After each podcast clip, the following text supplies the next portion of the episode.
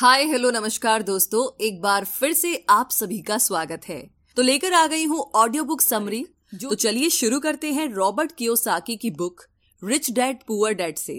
वैसे शुरू करने से पहले एक और बात। इस समरी में हमने कुछ डायग्राम्स यानी कि कुछ इमेजेस को इंक्लूड किया है। इसीलिए इस समरी को पूरे तरीके से समझने के लिए आप इसकी पीडीएफ फ़ाइल को ज़रूर डाउनलोड कर लीजिएगा। तो चलिए अब जानते हैं कि इस समरी में हमारे लिए क्या खास है। तो बात ऐसी है कि रॉबर्ट कियोसाकी, जो कि इस किताब के लेखक है, उनके दो पिता थे। उनके एक पिता, जो कि पढ़े लिखे और पीएचडी होल्डर थे, मगर ज़िंदगी भर गरीब ही रहे और गरीबी में ही मरे। इसीलिए ना रॉबर्ट उन्हें पुअर डैड कहते थे। वहीं उनके दूसरे पिता बहुत पढ़े लिखे तो नहीं थे, लेकिन काफ़ी अमीर थे। इसीलिए रॉबर्ट उन्हें रिच डैड बुलाते थे। तो अब ये सोचने की बात है कि किसी भी इंसान के एक ही वक्त में दो पिता कैसे हो सकते हैं? तो इसका जवाब यही है कि उनके गरीब पिता, यानी कि रियल पिता का एक ही सपना था कि रॉबर्ट खूब मेहनत से पढ़ाई करने के बाद किसी बड़ी सी कंपनी में नौकरी करके अपने भविष्य को सुरक्षित कर ले। मगर रॉबर्ट के दूसरे पिता, जो कि अमीर थे, वो एक्चुअली में रॉबर्ट के दोस्त माइक के पिता थे। और वो चाहते थे कि रॉबर्ट अपनी ज़िंदगी में कुछ चैलेंजेस को ले, क्योंकि सारे सबक सिर्फ़ स्कूल में ही नहीं सीखे जाते। कुछ सबक ऐसे होते हैं जिन्हें इंसान अपनी ज़िंदगी के तजुर्बों से ही सीखता है। तो स्कूली पढ़ाई सिर्फ़ आपको अच्छे ग्रेड्स तो दिला सकती है, लेकिन ज़िंदगी की पढ़ाई बहुत कुछ सिखाती है। बेशक पढ़ाई लिखाई की अपनी अहमियत है, मगर सिर्फ़ इसके भरोसे बैठ करके ही सब कुछ हासिल नहीं किया जा सकता। तो चलिए जानते हैं कि एग्जैक्टली exactly हमें क्या करना है और कैसे करना है। उसके लिए पहला प्रिंसिपल कहता है कि अमीर लोग पैसे के लिए काम नहीं करते। सुनने में थोड़ा अजीब है, लेकिन इस लाइन को समझने के लिए ये कहानी आपकी काफ़ी मदद करेगी। तो होता ऐसा ही कि एक आदमी था जिसके पास एक गधा था। जब भी उसे अपने गधे से कुछ मेहनत करवानी होती थी तो वो एक गाजर को उसके सामने लटका देता था। उस गाजर को देखते ही गधा उसे खाने के लालच में काम करता चला जाता था। उसे बड़ी उम्मीद थी कि एक दिन वो उस गाजर तक पहुँच ही जाएगा। अभी उस आदमी के लिए तो एक अच्छी खासी तरकीब बन गई काम करवाने की। मगर बेचारे गधे को कभी भी वो गाजर नहीं मिल पाई। अब पूछिए क्यों? क्योंकि वो गाजर बस एक छलावा है। बहुत से लोग ठीक उस गधे की तरह ही होते हैं। वो मेहनत पर मेहनत किए चले जाते हैं।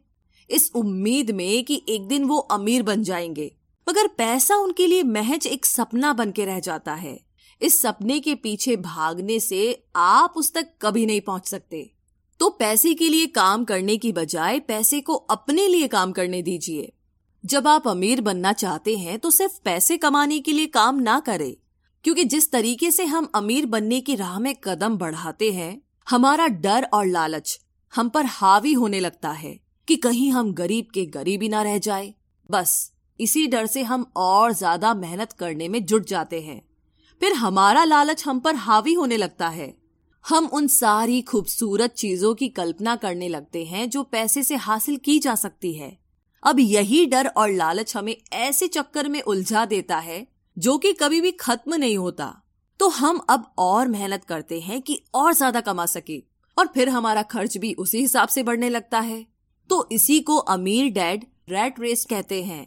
अब इसका नतीजा ये हुआ कि हम पैसे कमाने के लिए हद से ज़्यादा मेहनत करते हैं। खर्च करते हैं। और ये एक ट्रैप है, यानी कि ये एक जाल है। और आपको लालच और डर का ये ट्रैप अवॉइड करना है। क्योंकि हम में से ज़्यादातर लोग जो अमीर होना चाहते हैं, वो इसी ट्रैप का शिकार हो जाते हैं। तो पैसे के पीछे मत भागिए, बल्कि पैसे को अपने पीछे भागने के लिए मजबूर कर दीजिए। आपकी नौकरी लगी है तो आप काम पर ये सोच करके मत जाइए कि हर महीने आपको एक पेचेक लेना है। क्योंकि वो पेचेक आपके सारे बिल्स मुश्किल से ही भर पाता है। वैसे ये हर महीने की कहानी बन जाती है। फिर तंग आकर के आप कोई दूसरी नौकरी ढूंढ करके और ज़्यादा मेहनत करने लगते हैं। लेकिन तब भी आप पैसे के लिए ही काम कर रहे होते हैं और यही वजह है कि आप कभी भी अमीर नहीं बन पाते। सच का सामना कीजिए। आपकी जवाबदेही खुद के लिए है, ना कि दूसरों के लिए। तो आपके जो भी सवाल है वो आप खुद से पूछिए। क्योंकि उनका जवाब सिर्फ़ आपके ही पास है। क्या आप सिर्फ़ इसलिए काम कर रहे हैं कि आपकी ज़िंदगी में सिक्योरिटी रहे? एक ऐसी नौकरी जहाँ से आपको निकाले जाने का कोई डर ना हो, या फिर आप सिर्फ़ दो पैसे कमाने के लिए काम करते हैं, और आपको लगता है कि एक दिन आप इस तरीके से अमीर हो जाएँगे? क्या बस यही आपको सेटिस्फाई करने के लिए काफ़ी है? अगर आपका जवाब हाँ है तो मुझे आपकी सोच पर बड़ा अफसोस है, क्योंकि आपने जो अमीर बनने का सपना देखा है ना वो कभी पूरा नहीं होने वाला। आप हमेशा गरीबी में ही जिएँगे।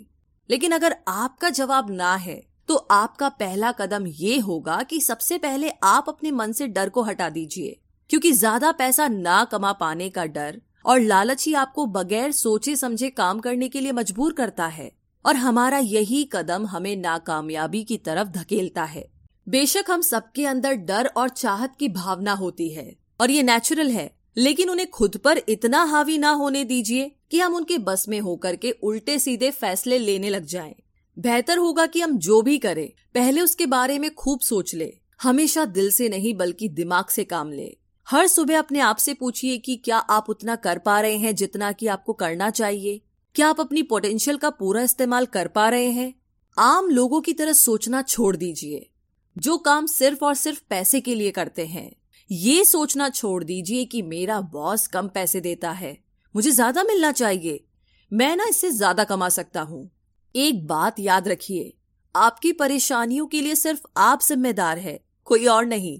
बॉस अगर आपकी सैलरी को नहीं बढ़ा रहा है तो उसे इल्ज़ाम मत दीजिए। टैक्स को इल्ज़ाम मत दीजिए, जब आप खुद की प्रॉब्लम्स की ज़िम्मेदारी लेते हैं तो सिर्फ़ आप ही उसका हल निकाल सकते हैं। और यही वो पहला सबक और पहला प्रिंसिपल है जो कि अमीर डैड ने रॉबर्ट को सिखाया। इस सबक का एक पार्ट ये भी था कि अमीर डैड ने उन्हें एक कन्वीनियंस स्टोर में काम करने पर लगा दिया।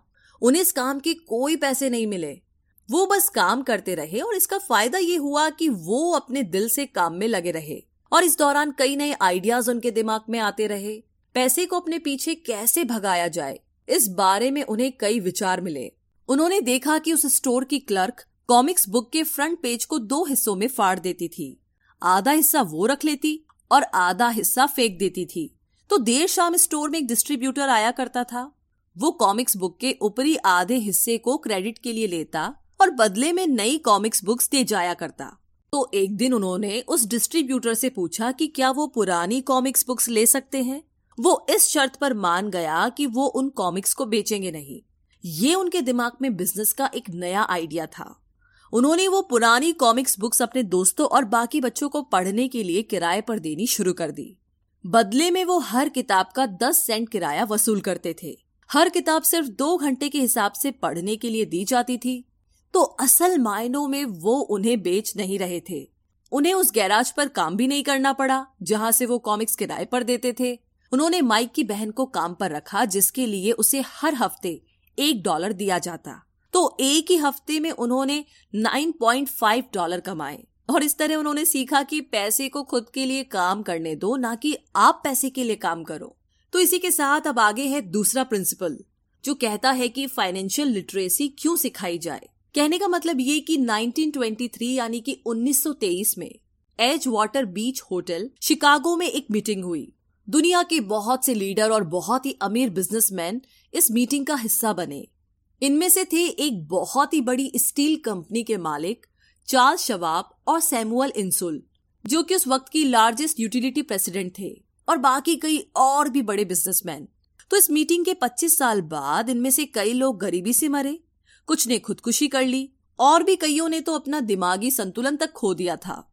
तो असल बात यह है कि लोग पैसे कमाने में इतने मशगूल हो जाते हैं कि वो ये खास बात सीखना भूल जाते हैं कि पैसे को रखा कैसा जाए। आप चाहे जितना मर्ज़ी पैसा कमा ले, उसे बनाए रखना असली बात है।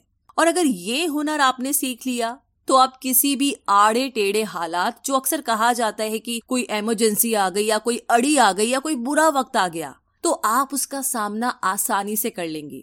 या हो सकता है कि अगर आप ठीक तरीके से प्लानिंग करें तो बुरा वक्त आए ही ना। वैसे लॉटरी में मिलियन जीतने वाले लोग कुछ सालों तक तो मज़े से जीते हैं, मगर फिर वापस उसी पुराने हालात में पहुँच जाते हैं। तो अधिकतर लोगों के सवाल होते हैं कि अमीर कैसे बने, या अमीर बनने के लिए क्या करें? इन सवालों के जवाब से अधिकतर लोगों को निराशा ही होती है। मगर इसका सही जवाब होगा कि पहले आप फाइनेंशियल लिटरेट बनना सीखें। देखिए, अगर आपको एम्पायर स्टेट बिल्डिंग खड़ी करनी है तो सबसे पहले आपको एक गहरा खड्डा खोदना पड़ेगा। फिर उसके लिए एक मज़बूत नींव रखनी पड़ेगी। लेकिन अगर आपको एक छोटा सा घर बनाना हो तो एक छह इंच कंक्रीट स्लैब डाल करके भी आपका काम चल जाएगा। मगर अफसोस तो इसी बात का है कि हम में से ज़्यादातर लोग छह इंची स्लैब पर एक एम्पायर स्टेट बिल्डिंग खड़ी करना चाहते हैं। और वो ऐसा करते भी है। तो ज़ाहिर सी बात है कि बिल्डिंग टूटेगी ही टूटेगी। गरीब डैड रॉबर्ट से बस यही चाहते थे कि वो खूब पढ़ाई करे। लेकिन अमीर डैड उसे फाइनेंशियली लिटरेट बनाना चाहते थे। ज़्यादातर स्कूल सिस्टम बस घर बनाना सिखाते हैं। मज़बूत फाउंडेशन नहीं। स्कूली शिक्षा और पढ़ाई की अपनी अहमियत है, मगर असल ज़िंदगी में यही सब कुछ नहीं है। और इसी के साथ आगे है तीसरा प्रिंसिपल, जो कि कहता है कि लाइबिलिटीज और एसेट्स के बीच में फ़र्क समझे और हमेशा एसेट्स खरीदे। वैसे सुनने में ये बड़ी आसान सी बात लगती है ना? लेकिन यही एक नियम है जो आपको अमीर बनाने में मदद करेगा। अक्सर गरीब और मिडिल क्लास लोग लाइबिलिटीज को, यानी कि जिम्मेदारियों को एसेट समझ लेते हैं, यानी कि अपनी संपत्ति समझ लेते हैं। मगर अमीर जानता है कि असल में एसेट्स होते क्या है, और वो वही खरीदता है। अमीर डैड किस, यानी कि K I double S KISS principle में यकीन रखते हैं? जिसका मतलब है कीप इट सिंपल स्टूपिड उन्होंने लेखक और उसके दोस्त माइक को यही सिंपल बात सिखाई, जिसकी बदौलत वो इतनी मज़बूत फाउंडेशन रखने में कामयाब रहे। इस सी की यही सिंपल बात है कि लाइबिलिटीज यानी कि अपनी जिम्मेदारियों और एसेट्स यानी कि संपत्ति के बीच में फ़र्क को समझे और एसेट्स खरीदे। लेकिन अगर ये इतना ही सिंपल है तो हर आदमी अमीर होता, है ना? मगर यहाँ पर मामला उल्टा है।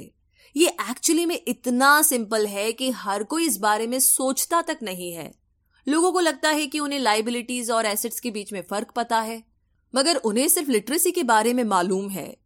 फाइनेंशियल लिटरेसी के बारे में नहीं। मतलब ये कि इनकम स्टेटमेंट को प्रॉफिट और लॉस का स्टेटमेंट मानकर चलना चाहिए। इसका सिंपल सा मतलब है कि इनकम यानी कि आपके पास कितना पैसा आया और एक्सपेंस यानी कि आपके पास से कितना पैसा खर्च हुआ। बैलेंस शीट एसेट्स और लाइबिलिटीज के बीच बैलेंस बताती है। बहुत से पढ़े लिखे अकाउंटेंट्स को भी ये पता नहीं होता है कि आखिर बैलेंस शीट और इनकम स्टेटमेंट कैसे एक दूसरे से जुड़े हैं। और अगर हम इस बात को समझना चाहे तो एसेट्स वो चीज़ें होती है जो आपके लिए पैसे कमाने का काम करती है। मान लीजिए आप कोई घर खरीद करके उसे किराए पर देते हैं तो उसी किराए से आप वो लोन भी चुका सकते हैं, जो आपने घर खरीदने के लिए लिया था। अब घर भी आपका हुआ और उससे मिलने वाला किराया भी। इसके उलट लाइबिलिटीज आपकी जेब से पैसे खर्च करवाती है। जैसे कि घर खरीद करके उसमें रहने से आपको कोई किराया नहीं मिलने वाला। तो अब आप समझ गए होंगे कि अगर अमीर बनना है तो एसेट्स खरीदिए और गरीब ही रहना है तो लाइबिलिटीज अमीर लोगों के पास ज़्यादा पैसा इसलिए होता है कि वो इस K I double S keep it simple stupid principle पर यकीन करते हैं। वहीं दूसरी तरफ़ गरीब लोग इस प्रिंसिपल को ठीक से समझ ही नहीं पाते। इसीलिए इस बात पर ज़ोर दिया जा रहा है कि सिर्फ़ लिटरेट नहीं, बल्कि फाइनेंशियल लिटरेट बनिए। सिर्फ़ नंबर से कुछ नहीं होता। फ़र्क तो तब पड़ता है जब आप अपनी कहानी खुद लिखे। अधिकतर परिवारों में देखा गया है कि जो मेहनती होता है, उसके पास पैसा भी ज़्यादा होता है। मगर उसका फ़ायदा क्या? जब सारा पैसा लाइबिलिटीज में ही खर्च हो जाए। तो आइए समझते हैं कि मिडिल क्लास आदमी अपना पैसा किस तरीके से खर्च करता है। और अगर यही उनका तरीका रहता है तो सारी ज़िंदगी वो मिडिल क्लास ही बनकर रहेंगे। या क्या पता उससे भी नीचे चले जाए? क्योंकि आप देख सकते हैं कि उनका सारा पैसा लाइबिलिटीज यानी कि जिम्मेदारियों में ही खर्च हो रहा है। कभी मोर्टेज कभी रेंट कभी car loan house loan credit card का बिल फ़ीस बिजली का बिल और भी न जाने क्या क्या उनकी सारी कमाई इसी में खर्च हो जाती है। दूसरी और गरीब लोग हैं जिनकी कोई लाइबिलिटी तो नहीं है, मगर उनके कोई एसेट्स भी तो नहीं होते। वो भी पैसा कमाते हैं सैलरी पाते हैं, मगर हर रोज के खर्चों में उनका सारा पैसा उड़ जाता है। माना कि एक गरीब आदमी हज़ार डॉलर कमाता है, उसमें से तीन सौ डॉलर वो अपने छोटे से घर के किराए में खर्च करता है। दो सौ डॉलर उसके आने जाने का किराया 200 डॉलर टैक्स और 200 डॉलर खाने और कपड़ों में खर्च हो जाता है। तो अब उसके पास बचा क्या? कुछ भी नहीं। और कभी कभी तो उधार लेकर के भी उसे काम चलाना पड़ता है, जिससे कि वो और भी ज़्यादा गरीब हो जाता है। इसके विपरीत अमीर लोग एसेट्स खरीद के रखते हैं। फिर उनके वो एसेट्स उन्हें और पैसा कमा कर देते हैं। उनकी कमाई इस तरह दो से चार चार से आठ होती जाती है। अधिकतर अमीर लोग दिमाग से काम लेते हैं और वो घर लोन पर लेकर उसे किराए पर लगा देते हैं। बिना मेहनत के हर महीने किराया मिलता है, जिससे वो अपना लोन भी चुकता कर लेते हैं। इसे कुछ यूँ समझते हैं, आप मानिए कि लोन की इंस्टॉलमेंट एक डॉलर है तो ये अपने घर का दो डॉलर किराया वसूल करेंगे। एक डॉलर बैंक को देंगे एक डॉलर अपनी जेब में। तो हो गया ना बिना मेहनत के पैसा कमाना। तो एक्चुअली में अमीर डैड और गरीब डैड के बीच बस सोच का फासला है। अपना पैसा कैसे खर्च करे? सिर्फ़ यही मुद्दे की बात है और कुछ नहीं। 1960 यानी कि 1960 के दिनों में अगर बच्चों से पूछा जाता था कि वो बड़े होकर क्या बनेंगे तो सबके पास यही जवाब होता था कि वो अच्छे ग्रेड्स लाएँगे और डॉक्टर बनेंगे इंजीनियर बनेंगे। तब सबको यही लगता था कि अच्छे ग्रेड्स लेकर के वो बहुत पैसा कमा सकेंगे। हालाँकि उनमें से बहुत बच्चे आज बड़े होकर के डॉक्टर बन चुके हैं। बावजूद इसके उनमें से काफ़ी लोग आज भी फाइनेंशियली स्ट्रगल करते नज़र आएँगे। क्योंकि उन्हें हमेशा यही लगा कि ज़्यादा पैसा कमाने से उनकी सारी परेशानियाँ दूर हो जाएगी। मगर आज के दौर में ऐसा नहीं है। आज बहुत से बच्चे फ़ेमस एथलीट बनना चाहते हैं। या फिर सीईओ या फिर कोई मूवी स्टार या रॉक स्टार क्योंकि उन्हें पता है कि सिर्फ़ अच्छी पढ़ाई और अच्छे ग्रेड्स के भरोसे बैठ करके वो करियर में सक्सेस नहीं पा सकते। आजकल फाइनेंशियल नाइटमेयर बहुत आम हो गया है। अक्सर नए शादीशुदा जोड़े ये सोचते हैं कि उनकी सैलरी अब डबल हो जाएगी, क्योंकि दोनों जने कमा रहे हैं। एक छोटे से घर में रहते हुए वो अब बड़े घर के सपने देखते हैं। इसीलिए वो पैसा बचाना शुरू कर देते हैं। इसकी वजह से उनका सारा ध्यान सिर्फ़ अपना करियर बनाने पर होता है। उनकी कमाई बढ़ने लगती है। तो ज़ाहिर है, उसी हिसाब से खर्चे भी बढ़ेंगे। तो मुद्दा मामला ऐसा है कि अब जब आप फाइनेंशियल लिटरेट हुए बिना पैसा बनाते हैं या बिना सोचे समझे, उसे खर्च करते हैं तो होता यह है कि आप पहले से भी ज़्यादा खर्चा करने लगते हैं। ये एक ऐसा चक्कर है जो फिर से चलता ही रहता है। नए जोड़े ने अब इतना पैसा कमा लिया है कि वो एक बड़ा घर खरीद सके। उन्हें तो यही लगेगा कि वे अब थोड़े अमीर हो गए हैं। मगर असलियत तो ये है कि बड़े घर के साथ उन्होंने नई लाइबिलिटीज भी खरीद ली है। उनके कैश फ्लो में अब प्रॉपर्टी टैक्स का खर्च बढ़ गया है। अब उन्हें एक नई गाड़ी भी चाहिए फर्नीचर भी चाहिए, सब कुछ नया। उनकी लाइबिलिटीज बढ़ती चली जा रही है। और ज़्यादातर होता यही है कि इनकम के साथ साथ खर्चे भी बढ़ने लगते हैं। फिर एक दिन अचानक इस सच्चाई का खुलासा होता है। मगर तब तक हम इस रेट रेस में बुरे तरीके से फंस चुके होते हैं। फिर ऐसे ही लोग हमारे लेखक रॉबर्ट के पास आकर के पूछते हैं कि अमीर कैसे बना जाए? अब यही सवाल तो मुसीबत की जड़ है, क्योंकि सबको लगता है कि पैसा ही हर चीज़ का इलाज है। ये मानना ही एक बड़ी गलती है। उनकी समस्या ये नहीं है कि वो ज़्यादा पैसा नहीं कमा रहे, बल्कि ये कि जो कुछ उनके पास है, उसे हैंडल कैसे करें। वैसे एक कहावत है जो यहाँ पर लागू होती है, जब तुम खुद को एक गहरे गड्ढे में पाओ तो और खोदना छोड़ दो। क्योंकि ज़्यादातर लोग पब्लिक स्पीकिंग से घबराते हैं। क्योंकि ज़्यादातर लोग पब्लिक स्पीकिंग से घबराते हैं। मनोचिकित्सक यानी कि साइकेट्रिस्ट का मानना है कि लोग इसलिए घबराते हैं क्योंकि उन्हें रिजेक्शन का डर होता है औरों से अलग होने का डर होता है। लोग हमारे बारे में क्या सोचेंगे या हम पर वो कहीं हंसेंगे तो नहीं? बस, यही सोच कर के ज़्यादातर लोग पब्लिक स्पीकिंग से दूर भागते हैं। वो वही करना पसंद करते हैं जो सब कर रहे होते हैं। ऐसे लोग खुद को भीड़ का हिस्सा बना करके संतुष्ट हो जाते हैं। आपका घर आपका सबसे बड़ा एसेट है। लोन लीजिए। अरे, अब तो प्रमोशन हो गया है। अब तो सैलरी बढ़ गई है। तो नया घर तो ले ही लो। यही सब बातें ना हम लोगों से सुनते आ रहे हैं। और फिर हम भी ना उसी रास्ते पर चल पड़ते हैं। क्योंकि जो सब कर रहे हैं वो ज़रूर से सही ही होगा। भाई, इतने सारे लोग मिलकर के कोई गलती तो नहीं कर सकते ना? ऐसा हम सोचते हैं राइट मगर नहीं, ऐसा बिल्कुल भी नहीं है। अमीर डैड ने कहा था कि जापानीज लोग तीन चीज़ों की ताकत जानते थे। तलवार, कीमती जवाहरात और शीशा।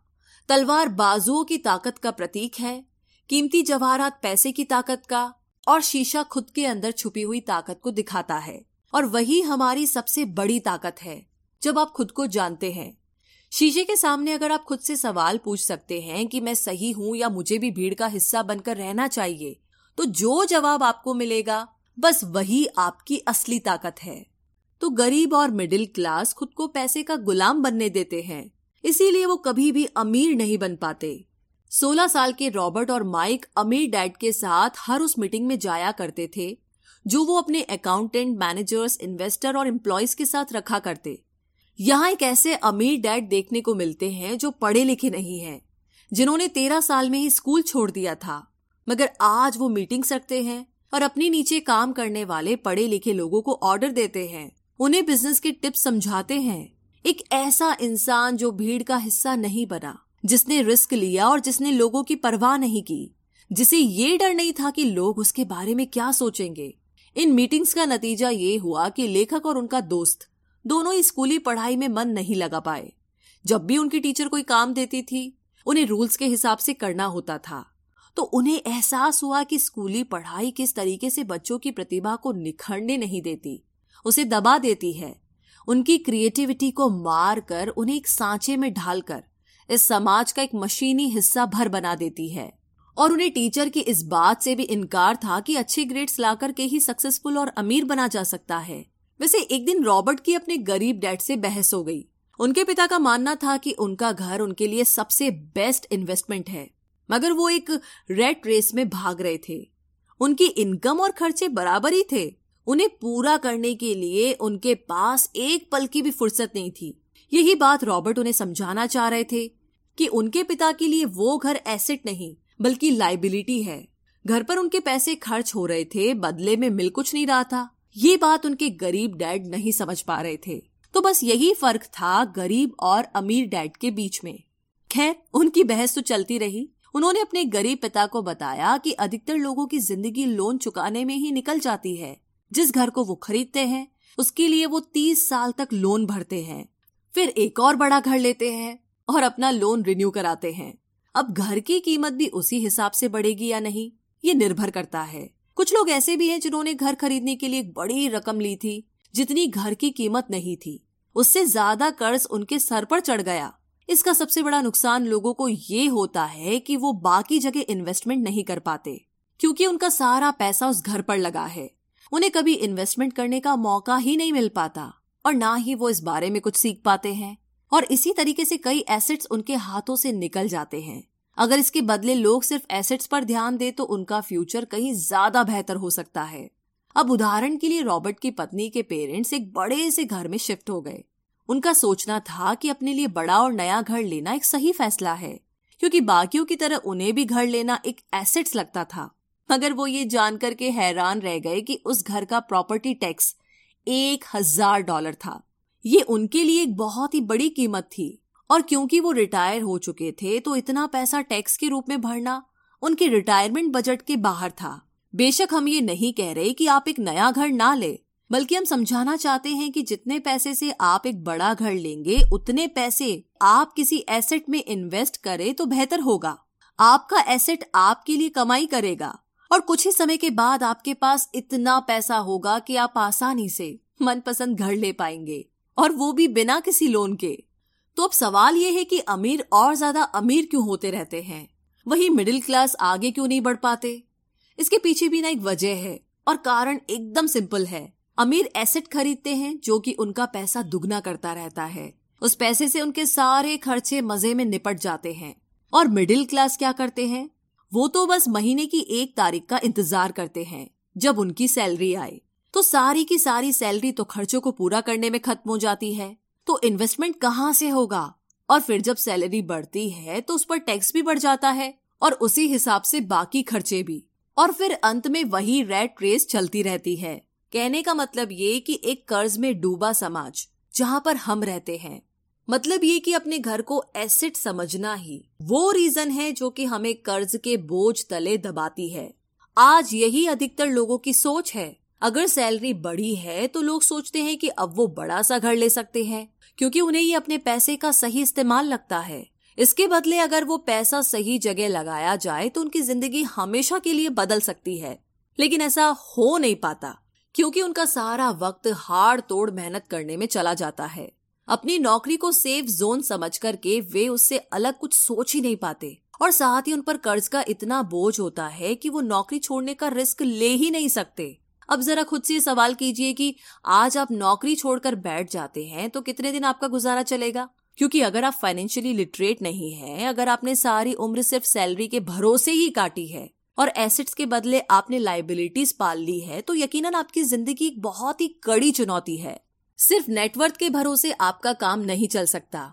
नेटवर्थ बताता है कि आपके पास वाकई में कितना पैसा है, चाहे वो गैराज में पड़ी पुरानी कार के रूप में ही क्यों ना हो। अब भले ही वो कार कुछ काम की ना हो, जबकि वेल्थ का मतलब है कि आपके पास जो पैसा है, उससे आप कितना और पैसा कमा रहे हैं। जैसे कि मान लीजिए कि आपके पास कोई एसेट है जिससे हर महीने मुझे तीन हज़ार डॉलर की कमाई हो जाती है और हर महीने आपके छह हज़ार डॉलर खर्च होते हैं। तो मैं सिर्फ़ आधे महीने ही अपना गुजारा कर पाऊँगी। तो सोल्यूशन ये होगा कि अपने एसेट से मिलने वाले पैसे को आप बढ़ा दे। जब वो छह हज़ार डॉलर आपको मिलने लगेगा तो आप रातों रात अमीर नहीं हो जाएँगे। मगर इस तरह आप वेल्दी होने लगेंगे। अब अगर आप अचानक नौकरी छोड़ते भी है तो आपके एसेट्स आपका सारा खर्च कवर कर लेंगे। आप वेल्थी तभी बन पाएँगे जब आपके खर्च आपके एसेट्स की ग्रोथ से कम रहे। और इसी के साथ आगे है चौथा सबक जो कहता है कि अपने काम से काम रखे। दुनिया की सबसे बड़ी फ़ूड चेन मैकडोनाल्ड के फाउंडर रे क्रॉक ने एक एमबीए क्लास में एक स्पीच दी। ये 1947 की बात है। उनकी ये स्पीच बड़ी ही शानदार थी। लोगों को प्रेरित करने वाली। स्पीच के बाद जब एमबीए क्लास के स्टूडेंट्स ने कुछ वक्त उनके साथ बिताने की गुजारिश की तो वो उनके साथ बियर पीने चले गए। बातों बातों में रे ने अचानक एक सवाल किया कि क्या आप लोग जानते हैं कि मैं किस बिज़नेस में हूँ? अब ये बात तो सबको मालूम थी कि वो हैम बर्गर बेचते थे। इस बात पर वो हंसने लगे और बोले कि उनका असल बिज़नेस तो रियल एस्टेट है, क्योंकि मैकडोनल्ड के लिए हर लोकेशन का चुनाव सोच समझकर किया जाता है। जहाँ उसकी फ्रेंचाइजी बनाई जाती है, वो ज़मीन भी साथ ही बेची जाती है। तो इसका सीधा सा मतलब है कि मैकडोनल्ड की फ्रेंचाइजी खरीदने वाले को वो ज़मीन भी खरीदनी पड़ती थी। तो इस तरीके से ये एक रियल एस्टेट बिज़नेस भी हुआ। यही सबक अमीर डैड ने रॉबर्ट को सिखाया कि अक्सर लोग खुद के लिए छोड़ करके बाकी सब के लिए काम करते हैं। वो टैक्स पे करके गवर्नमेंट के लिए काम करते हैं। वो उस कंपनी के लिए काम करते हैं जहाँ वो नौकरी करते हैं। बैंक का मोटेज देकर उसके लिए काम करते हैं। और ये सब इसलिए क्योंकि हमारा एजुकेशन सिस्टम ही ऐसा है। स्कूल हमें एम्प्लॉय बनना सिखाता है, ना कि एम्प्लॉयर जो आप पढ़ते हैं, वही आप बनते हैं। अगर आपने साइंस पढ़ी है तो डॉक्टर मैथमेटिक्स पढ़ी है तो इंजीनियर मतलब जो भी आपने पढ़ा है, वो आप बने। अब मुसीबत तो ये है कि इससे छात्रों का कोई भला नहीं हो पाता, क्योंकि वो नौकरी और बिज़नेस के बीच के फ़र्क में उलझ कर रह जाते हैं। जब कोई पूछता है कि आपका क्या बिज़नेस है तो आपको ये नहीं बोलना चाहिए कि मैं तो एक डॉक्टर हूँ या एक बैंकर हूँ, क्योंकि वो आपका प्रोफेशन है बिज़नेस नहीं। कहने का मतलब ये कि आप जो भी करते हैं, उसे अपना बिज़नेस बनाइए। नौकरी नहीं। अपनी सारी उम्र दूसरों के लिए काम करके उन्हें अमीर करने में बर्बाद ना करें, बल्कि खुद की ज़िंदगी को खुशहाल बनाने के लिए काम करें। बहुत से लोगों को इस बात का एहसास बड़ी देर से होता है कि उनका हाउस लोन उनकी जान ले रहा है, और फिर उन्हें लगता है कि जिसे वो एसेट मानने की गलती कर रहे थे एक्चुअली कभी वो एसेट था ही नहीं। जैसे उन्होंने कार ली तो उससे जुड़े तमाम खर्चे उनकी लाइबिलिटीज बन गए। उन्हें पूरा करने के लिए नौकरी ज़रूरी है और अगर कभी वो सेफ़ जॉब उनके हाथों से निकल गई तो उनकी मुसीबतें शुरू हो जाती है। इसीलिए तो हम एसेट कॉलम पर इतना ज़्यादा ज़ोर दे रहे हैं, ना कि आपकी इनकम कॉलम पर। और यही फाइनेंशियली सिक्योर होने का सही तरीका है। आप कितने अमीर हैं, ये जानने का सही तरीका नेटवर्थ इसलिए नहीं है, क्योंकि जब भी आप अपने एसेट बेचते हैं तो उन पर भी टैक्स लगता है। आपको उतना पैसा नहीं मिलता जितना कि आप सोचते हैं। आपके बैलेंस शीट के हिसाब से आपको जितना भी पैसा मिलेगा, उस पर भी आपको टैक्स देना पड़ेगा। ये किताब आपको कभी ये सलाह नहीं देगी कि आप अपनी नौकरी छोड़े। आप अपनी नौकरी करते रहिए, पर साथ ही एसेट्स भी खरीदते रहिए। और एसेट से मेरा मतलब है सही और असली मायने में एसेट्स मैं ये नहीं कहूँगी कि आप कोई कार लीजिए, क्योंकि वो मेरी नज़र में एसेट यानी कि संपत्ति नहीं है। क्योंकि जैसे ही आप उसे चलाना शुरू करते हैं, वो अपनी कीमत का 25 प्रतिशत खो देती है। अब किस तरह के एसेट्स खरीदे जाने चाहिए? यहाँ हम आपको कुछ उदाहरण देते हैं। ऐसा बिज़नेस जहाँ आपकी मौजूदगी ज़रूरी ना हो, जो दूसरे लोग आपके लिए चलाएँ। क्योंकि आप वहाँ पर ज़्यादा वक्त देंगे तो वो बिज़नेस नहीं, नौकरी होगी। दूसरा है रियल एस्टेट में पैसा लगाए। तीसरा है स्टॉक और बॉन्ड खरीदे। तो जब एसेट खरीदे तो अपनी पसंद की चीज़ों पर पैसा लगाए। क्योंकि आपका मन होगा तभी आप उस पर ध्यान दे पाएँगे। अगर उसमें आपकी रुचि होगी तो आप उसे बेहतर समझ पाएँगे। रॉबर्ट को रियल एस्टेट और स्ट्रोक्स में रुचि थी, खासकर छोटी कंपनीज़ में इन्वेस्ट करना। अपने अमीर डैड की सलाह पर उसने अपनी नौकरी कभी नहीं छोड़ी। वो जॉब करता रहा, साथ ही अपने एसेट कॉलम को बड़ा और मज़बूत बनाता चला गया। एक पैसा भी जो आप कमाते हैं, उसे बेकार न जाने दे। अपने पैसे को अपना गुलाम मानकर चलिए, जो कि आपके लिए काम करे। आप लग्जरी खरीदना चाहते हैं, शौक से खरीदे, कोई बड़ी बात नहीं। मगर ये ना भूले कि अमीर और मिडिल क्लास में यही सोच का फ़र्क है। जहाँ मिडिल क्लास पैसा आते ही पहले लग्जरी में खर्च करेगा, वहीं अमीर आदमी उसे अंत में खरीदेगा और इतना समझ लेने के बाद अब अगले सिद्धांत में आप अमीर लोगों के सबसे बड़े सीक्रेट के बारे में जानेंगे। तो चौथा सिद्धांत कहता है कि अमीर पैसा इन्वेंट करते हैं। एलेक्जेंडर ग्राहम बेल ने टेलीफोन इन्वेंट करने के बाद उसे पेटेंट कर दिया था। इनका बिज़नेस बढ़ा और संभालने में मुश्किल होने लगी तो वो वेस्टर्न यूनियन गए और उन्हें अपना पेटेंट और छोटी सी कंपनी एक लाख डॉलर में बेचने की पेशकश की। उस वक्त के वेस्टर्न यूनियन के प्रेसिडेंट ने पेशकश को ठुकरा दिया। उन्हें ये दाम कुछ ज़्यादा ही लग रहे थे और फिर उसके बाद एक बड़ी कंपनी एंड टी का जन्म हुआ। रॉबर्ट 1984 से प्रोफेशनल तौर पर पढ़ा रहे हैं। एक चीज़ जो हज़ारों लोगों को पढ़ाने के बाद उन्होंने जानी तो वो ये कि उन सब लोगों में पोटेंशियल था। बल्कि हर एक इंसान में पोटेंशियल है, जो कि हमें महान बना सकती है। इसके बावजूद जो हमें रोकता है, वो है खुद पर डाउट रखना। स्कूल छोड़ने के बाद हमें पता चलता है कि ज़िंदगी में आगे बढ़ने के लिए सिर्फ़ ग्रेड्स ही काफ़ी नहीं होते। जैसे सिर्फ़ स्मार्ट लोग ही आगे नहीं बढ़ते, बल्कि वे बढ़ते हैं जो कि बोल्ड भी होते हैं। ये सच है कि फाइनेंशियल जीनियस होने के लिए इसकी नॉलेज भी होनी चाहिए, मगर साथ ही हिम्मत और बोल्डनेस भी चाहिए। ज़्यादातर लोग पैसे के मामले में कोई रिस्क नहीं लेना चाहते, मगर अमीर होने के लिए आपको रिस्क लेने ही पड़ेंगे, क्योंकि हो सकता है कि आने वाले सालों में एक नया बिलगेट्स पैदा हो या अगला एलेक्जेंडर ग्राहम बेल और बाकी शायद दिवालिया बनकर गरीब हो जाए। अब ये आपकी मर्ज़ी है, आप इनमें से क्या बनना चाहते हैं। अगर आप अपना फाइनेंशियल आईक्यू बढ़ाते हैं तो बहुत कुछ हासिल कर सकते हैं, और अगर नहीं तो आने वाले साल और भी डरावने हो सकते हैं। क्योंकि हर पुराना जाता है तो नया आता है। तो जो आज है वही सबसे खुशहाल वक्त है। आज के दौर में लोग ज़्यादा फाइनेंशियली स्ट्रगल कर रहे हैं क्योंकि उनकी सोच अभी भी पुरानी है। फिर वे अपनी गलती ना मानकर या तो अपने बॉस को इल्ज़ाम देंगे या नई टेक्नोलॉजी को। जो कभी कल के दौर में एसेट था, वही आज लाइबिलिटी बन चुका है। तो आपको अपडेट रहने की ज़रूरत है। रॉबर्ट ने गेम डिज़ाइन किया जिसे वो कैश फ्लो कहते हैं। ये लोगों को सिखाता है कि पैसा कैसे काम करता है। अमीर बनने की राह क्या है और रेड रेस से बाहर कैसे निकले? ये सारी चीज़ें इस गेम से समझाने की कोशिश की गई है। एक दिन एक औरत आई गेम खेलने के दौरान उसने एक बोर्ड कार्ड जीता, जिसका मतलब था कि उसने उस गेम में एक बोट जीती। वो औरत बड़ी खुश हुई, मगर जब उसे पता चला कि बोट लेने के लिए तो उसे एक बड़ी रकम टैक्स भरनी होगी तो उसकी खुशी गायब हो गई। वो बोट उसके लिए अब एसेट नहीं, बल्कि लाइबिलिटी बन गई। उसे पता चला कि ऐसे तो ये बोट उसकी जान ही ले लेगी। उसे ये आइडिया समझ भी नहीं आया और रिफंड की मांग की। उसे उसके पैसे वापस मिल गए और वो चली गई। मगर बाद में उसने फ़ोन करके बताया कि उसे अब गेम का आइडिया कुछ समझ में आने लगा था। वो उस गेम से अपनी लाइफ को जोड़ करके देख पा रही थी। पैसा कैसे काम करता है इस बात को समझ न पाने की वजह से उसका गुस्सा जायज़ था। हम भी अक्सर यही करते हैं, जो बात हमारी समझ से परे होती है, उस पर गुस्सा आता है और हम ज़िंदगी की हर परेशानी के लिए उसे ब्लेम करना शुरू कर देते हैं। मगर अगर ठंडे दिमाग से सोचे तो ये तरीका एकदम गलत होगा। बेहतर होगा कि हम उन्हें समझने की कोशिश करें तो गेम ऑफ़ लाइफ जीत सकते हैं। बहुत से लोग कैश फ्लो गेम में खूब पैसा जीतते हैं। फिर उन्हें समझ ही नहीं आता कि उस पैसे का क्या करे तो वो हैरान होने लगते हैं। इसकी वजह है उनकी पुरानी सोच। जो आगे नहीं बढ़ने देती। और फिर वो बाद में सारा पैसा ही हार बैठते हैं। कुछ लोग कहते हैं कि वे हार गए क्योंकि उनके पास सही पत्ते नहीं थे। बहुत से लोग इस तरह ज़िंदगी में सही मौकों की तलाश में बैठे रहते हैं। कुछ लोग तो सही मौका मिलता भी है तो उसका फ़ायदा नहीं उठा पाते, क्योंकि वो कहेंगे कि उनके पास पैसा ही नहीं था। अब कुछ ऐसे भी होते हैं जिन्हें पैसा और मौका दोनों मिले, फिर भी वो कुछ हासिल नहीं कर पाए, क्योंकि एक्चुअली में वो समझ ही नहीं पाई कि ये एक अपॉर्चुनिटी है। फाइनेंशियल इंटेलिजेंस का मतलब है कि आप पैसे को लेकर कितने क्रिएटिव हो सकते हैं।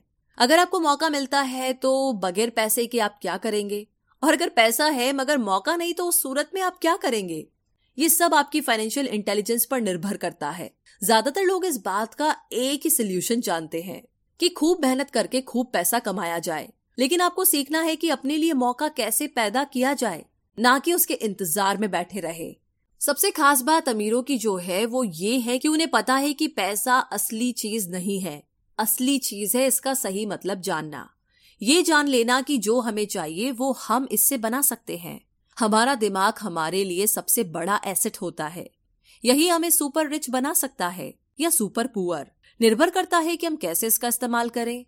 जो लोग सफल हैं, उनके साथ कदम मिलाकर चलना है तो आपको ये सीखना पड़ेगा। कि पैसा बढ़ाने की चाहत को खुद के अंदर कैसे पैदा करें। आपको अपने सबसे बड़े एसेट यानी कि आपके दिमाग को इन्वेस्ट करने की ज़रूरत है। आपको फाइनेंशियली इंटेलिजेंट होना पड़ेगा। तो आइए इसे हम समझते हैं एक उदाहरण से। 1990 के दशक में एरिजोना और फोनिक्स के आर्थिक हालात बुरे चल रहे थे। वहाँ के लोगों को हर महीने 100 डॉलर बचाने की सलाह दी जा रही थी। बुरे वक्त के लिए पैसा बचाने का विचार कुछ हद तक सही भी है। मगर उस पैसे का क्या फ़ायदा जो आप जमा करते जाते हैं? इससे तो अच्छा है कि उनका कुछ हिस्सा इन्वेस्ट किया जाए, जो कि आगे चलकर आपको फ़ायदा दे। खैर, बात करते हैं एरिजोना और फोनिक्स के लोगों की जो आर्थिक तंगी झेल रहे थे। ऐसे में इन्वेस्टर को ये एक बढ़िया मौका लगा। लोग जो अपनी प्रॉपर्टी अपने पौने दामों में बेच रहे थे, उसे कई इन्वेस्टर्स ने हाथों हाथ खरीद लिया। रॉबर्ट ने भी पिछहत्तर हज़ार डॉलर की कीमत वाला एक घर सिर्फ़ बीस हज़ार डॉलर में खरीद लिया। इसके बाद उन्होंने अर्टोनी के ऑफ़िस में एक एड दिया। पिछहत्तर हज़ार डॉलर वाला घर सिर्फ़ साठ हज़ार डॉलर में। बस इसे लेने के लिए ग्राहक टूट पड़े। रॉबर्ट का फ़ोन बजना बंद ही नहीं हो रहा था। ये पैसा उनको उस एसेट से मिलने जा रहा था जो उन्होंने प्राइमरी नोट के रूप में ग्राहक से लिया था। और उन्हें ये पैसा कमाने में केवल पाँच घंटे लगे। उन्होंने जो चालीस हज़ार डॉलर इन्वेंट करे, वो उनके एसेट कॉलम से क्रिएट हुए थे। और बगैर टैक्स के उन्होंने अचानक ही मिले एक मौके का फ़ायदा उठाकर ये पैसा क्रिएट अपने इनकम कॉलम में ऐड कर लिए। कुछ सालों के बाद ही उनके इस बिज़नेस ने इतना पैसा क्रिएट किया कि उनकी कंपनी की कार गैस इंश्योरेंस क्लाइंट के साथ डिनर ट्रिप और बाकी चीज़ें सब कवर हो गई। जब तक गवर्नमेंट उन खर्चों पर टैक्स लगाती। इनमें से ज़्यादातर चीज़ें प्री टैक्स एक्सपेंसेस में खर्च हो चुकी थी। कुछ सालों के बाद ही जो घर साठ हज़ार डॉलर में बिका था, अब वो एक लाख दस हज़ार डॉलर का था। अभी भी उनके पास कुछ मौके थे, मगर वो इतने कम थे कि उनके लिए रॉबर्ट को एक वैल्यूएबल एसेट लगाना पड़ता, और अपना वक्त भी। तो वो आगे बढ़ गए। उन्हें अब नए मौकों की तलाश करनी थी। अब आप एक सवाल खुद से कीजिए। मेहनत करना भी बहुत मेहनत का काम है। पचास प्रतिशत टैक्स भरिए, और बाकी बचाइए। अब वो सेविंग्स आपको पाँच प्रतिशत इंटरेस्ट देगी, और फिर उस पर भी आप और टैक्स भरे। इससे तो अच्छा होगा कि आप अपना पैसा और टाइम अपने सबसे पावरफुल एसेट यानी कि अपने दिमाग पर इन्वेस्ट करें और फाइनेंशियली इंटेलिजेंट बने। ये दुनिया कभी भी एक सी नहीं रहती जो आज है, कल नहीं होगा। कभी मंदी तो कभी तेज़ी का दौर चलता रहेगा। वक्त के साथ टेक्नोलॉजी और भी बेहतर होती जाएगी।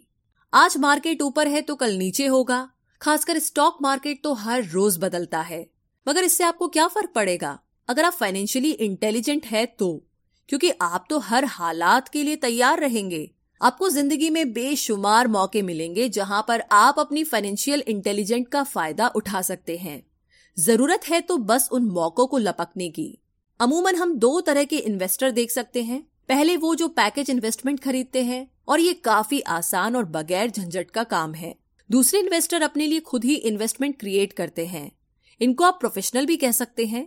जितना ये इन्वेस्ट करते हैं, उससे कई गुना ज़्यादा पैसा बना लेते हैं। अब अगर आप इस तरह के इन्वेस्टर बनना चाहते हैं तो आपको खास तौर पर इन तीन स्किल्स को समझने की ज़रूरत है। पहली, ऐसी अपॉर्चुनिटी ढूंढिए जो कि बाकी ना ढूंढ सके। याद रहे कि आपका दिमाग वो देख सकता है जो बाकियों की आँखें भी नहीं देख पाए। दूसरा है पैसा बढ़ाइए। जब पैसे की ज़रूरत पड़े तो मिडिल क्लास केवल बैंक जाता है, मगर दूसरे टाइप के इन्वेस्टर पैसा बढ़ा करके कैपिटल रेज करते हैं।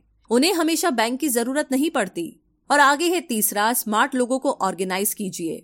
इंटेलिजेंट लोग वो होते हैं जो अपने से ज़्यादा स्मार्ट लोगों के साथ मिलकर के काम करते हैं। इसीलिए इन्वेस्ट करने से पहले अपने इन्वेस्टमेंट एडवाइजर को चुने। मुझे मालूम है कि ये सब आपके लिए कुछ ज़्यादा है, मगर इसके रिवॉर्ड्स तो बड़े ही शानदार है। ज़िंदगी में रिस्क बहुत है, लेकिन उन्हें हैंडल करना सीख करके ही आप अमीर बन पाएँगे। और इसी के साथ आगे है पांचवा प्रिंसिपल सीखने के लिए काम करे, पैसे के लिए नहीं। तो बात ऐसी है कि एक बार एक जर्नलिस्ट ने रॉबर्ट का इंटरव्यू लिया था। रॉबर्ट उसके आर्टिकल पहले भी पढ़ चुके थे और उस जर्नलिस्ट के लिखने की स्टाइल से बहुत ही प्रभावित थे। इंटरव्यू जब पूरा हुआ तो उस जर्नलिस्ट ने रॉबर्ट को बताया कि वो एक मशहूर लेखिका बनकर उनकी ही तरह एक दिन फ़ेमस होना चाहती है। तो रॉबर्ट ने उससे पूछा तो ऐसा क्या है जो उन्हें मशहूर होने से रोक रहा है? इस सवाल के जवाब में उस जर्नलिस्ट ने कहा, उनकी जॉब आगे नहीं बढ़ पा रही है। इस पर रॉबर्ट ने सुझाव दिया कि उस जर्नलिस्ट को कोई सेल्स क्लास ज्वाइन कर लेनी चाहिए। जर्नलिस्ट ने बताया कि उनकी एक दोस्त उन्हें पहले ही ये ऑफ़र दे चुकी है, मगर उन्हें ये छोटा काम लगता है। वो ये भूल गई थी कि रॉबर्ट खुद कभी सेल्स स्कूल जा चुके थे। तो इस बात का पॉइंट ये है कि अगर आपके पास कोई टैलेंट है जिसके दम पर आप कुछ पैसा कमाना चाहते हैं तो आपका टैलेंट काफ़ी नहीं होगा। क्योंकि उस टैलेंट को कैसे भुनाया जाए, जब तक आप ये बात नहीं जानते, आपका टैलेंट यूँ ही बेकार है। जब तक आप उसे लोगों के सामने पेश करने का हुनर नहीं सीख जाते, आप कुछ नहीं कमा सकते। तो बेचने की कला सीखने में कोई शर्म की बात नहीं है। किसी भी सेल्समैन को इसके लिए शर्मिंदा नहीं होना चाहिए। एक जो सबसे बड़ा फ़र्क अमीर डैड और गरीब डैड के बीच में था, वो ये कि गरीब डैड हमेशा नौकरी की चिंता करते थे, कि जॉब हमेशा सिक्योर रहे। क्योंकि एक सेफ़ जॉब ही उनके लिए सब कुछ थी। जबकि अमीर डैड हमेशा सिर्फ़ और सिर्फ़ कुछ सीखने पर ज़ोर देते थे। अमीर बनने के लिए आपको बहुत कुछ सीखना पड़ेगा। इसके अलग पहलू को देखें तो स्कूल हमें रिवॉर्ड करते हैं किसी एक ही खास चीज़ में महारत के लिए। इसका एक उदाहरण देखिए। जब डॉक्टर मास्टर की डिग्री लेते हैं तो उसके बाद किसी एक स्पेशल फ़ील्ड में डॉक्टरेट करते हैं, जैसे कि पीडियाट्रिक या कुछ और। मतलब एक छोटे से विषय पर उन्हें बहुत पढ़ना पड़ता है, उस फ़ील्ड में महारत के लिए। और यही उनका रिवॉर्ड होता है। ऐसे ही बहुत कुछ जानने के लिए जो थोड़ा बहुत आप सीखते हैं, वो नॉलेज तभी आएगी, जब आप अलग अलग कंपनीज़ के लिए काम करेंगे। दुनिया की अलग अलग चीज़ों को जानेंगे, चीज़ें कैसे काम करती है, ये सभी बातें अनुभव करेंगे। तभी आपकी नॉलेज बढ़ेगी। शायद यही वजह थी कि अमीर डैड छोटे रॉबर्ट और माइक को अपने साथ लेकर जाते थे, जब वे अपने डॉक्टर अकाउंटेंट्स लॉयर या किसी प्रोफेशनल से मिलने जाते। जब रॉबर्ट ने मैरिन कॉप्स ज्वाइन करने के लिए अपनी हाई पेइंग जॉब छोड़ी तो उसके गरीब मगर पढ़े लिखे पिता समझ नहीं पा रहे थे कि रॉबर्ट ने ऐसी शानदार नौकरी क्यों छोड़ी। वे एक अलग तरह से इस फैसले से सख्त निराश हुए। रॉबर्ट ने उन्हें समझाने की हर मुमकिन कोशिश की कि उनका ऐसा करना क्यों ज़रूरी था, मगर उन्हें तो ये बात हजम ही नहीं हो रही थी। रॉबर्ट ने उन्हें कहा कि वो सीखना चाहते हैं कि खुले आसमान में कैसे उड़े। उन्हें जानना था कि वर्कर्स की टीम को कैसे हैंडल किया जाए। किसी भी कंपनी को अपने बलबूते पर चलाना कितना मुश्किल काम है। रॉबर्ट ये सब सीखना चाहते थे। वियतनाम से लौटने के बाद रॉबर्ट ने अपनी जॉब से रिजाइन कर दिया और जेरोक्स कॉप्स को ज्वाइन कर लिया। उन्हें ये नौकरी किसी फ़ायदे के लिए नहीं चाहिए थी। वो इतने शर्मीले थे कि किसी को कुछ भी बेचने के ख्याल से ही उन्हें पसीना आ जाता। अपनी इसी कमी को दूर करने के लिए उन्होंने जेरोक्स के सेल्स ट्रेनिंग प्रोग्राम की शिक्षा ली। इसके बाद रॉबर्ट ने खुद अपनी कंपनी की शुरुआत की और अपना पहला शिपमेंट भेजा। वे अगर इसमें नाकामयाब रहते तो पक्का दिवालिया हो जाते। लेकिन उन्होंने ये रिस्क लिया और अपने अमीर डैड की सीख को याद रखा कि बेशक आप तीस की उम्र से पहले दिवालिया होने का रिस्क ले सकते हो, क्योंकि इस उम्र में आपको रिकवर होने का मौका भी मिल जाता है। ज़्यादातर एम्प्लॉय अपने वर्कर्स को इतना तो पे करते हैं कि वो काम छोड़कर ना जाए, और ज़्यादातर वर्कर भी जी फाड़ करके इसलिए मेहनत करते हैं कि वे काम से निकाले ना जाए। इसीलिए तो उन्हें सिर्फ़ अपनी सैलरी और कंपनी से मिलने वाले फायदों से ही मतलब होता है। इस सोच के साथ उनके कुछ साल तो बढ़िया गुजरते हैं, मगर ये लंबे समय तक काम नहीं करता। तो क्यों ना आप वो सब कुछ अभी सीखें, जो आप सीखना चाहते हैं। इससे पहले कि आप कोई एक खास प्रोफेशन अपने लिए चुने।